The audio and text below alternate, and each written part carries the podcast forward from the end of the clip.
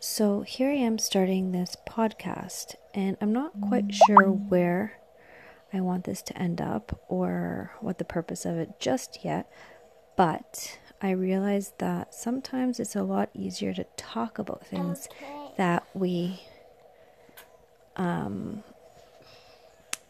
that are going through our head. Sorry, that's my four year old who is next to me, and I thought, hey, he's watching his iPad and I'm relaxing. Let me start a podcast because I have so many thoughts in my head that I usually journal, but having kids, that journal has a lot of dust on it. So, but I love journaling. Thank you. But I love journaling. It's so healing. Um, I just don't have the time, and I go to bed thinking of so many things, and it's overwhelming.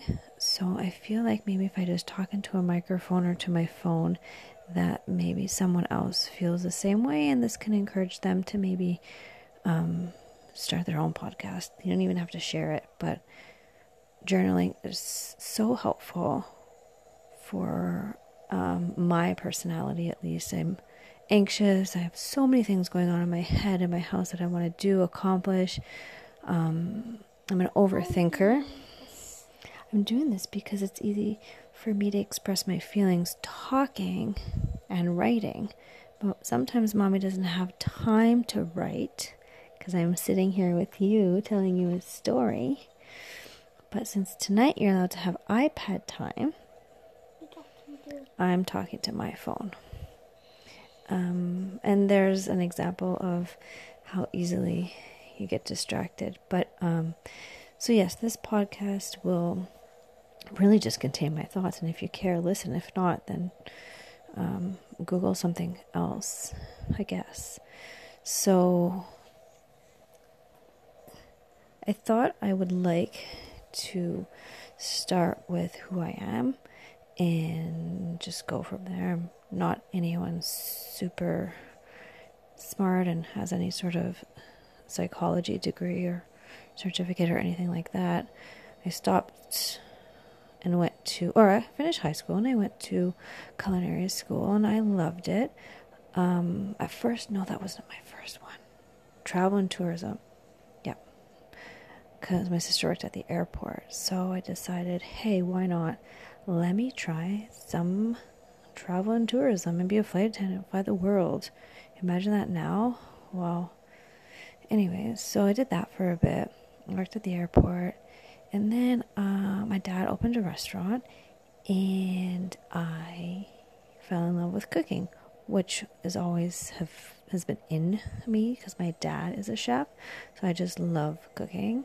I've always been around food, so it's always just been easy for me to help out or you know, just be in the kitchen and do something. So I went to culinary school, worked at my dad's restaurant for a bit, um, did some beautiful, beautiful learning at uh, Eagle's Nest with beautiful chefs. And then I moved out west and then came into a beautiful town of Victoria with two beautiful chefs that inspired and encouraged me in life and not and so much in cooking as well. Um, and then I came back home and I decided that as great as it is, I wanted to start a family. I wanted to settle and, you know, not worry about the hustle and bustle of kitchen life because I grew up with it and I never saw my dad. So I didn't want that. Um, and luckily, I have beautiful family that hired me at their office to help. And now I kind of run a sign gig, and it's cool. Um, super challenging every single day, and dealing with people and customers and all the competitiveness in between is harsh on your ego and your self. So hmm, that's hard. You know, like people are sometimes just so com- like I want to say this. what do you want to say? Um, sometimes Yeah. going on downstairs and watch something. I will go downstairs and watch something. You're so kind. You say it to him. hmm So my toddler is giving me permission to go downstairs and watch something whenever I want because he's giving me alone time, which just means in his mind that he gets more iPad time. All right, I know, I know how you think. they think they can outsmart us. Hmm. Anyway, so yeah, my job now is a full time uh, sign worker. I project coordinate, do a whole bunch of stuff. Um, but four years ago, I became a mom. And as much as my career was really my passion, and I was always the first one there and the last one out, always. Um, family, obviously, starts taking more precedence on those type of things. But you still give it when you're there and you manage the life of a working mom. And here I am, two kids in now, a four year old and a one year old, and a beautiful husband who has helped create this beautiful little home with our children. And it's nuts and it's crazy. And sometimes I feel like, you know, throwing in the towel. But I love them and they're so adorable. And they help out a lot and they mean well. And we all get frustrated, and it's only fair to have bad days.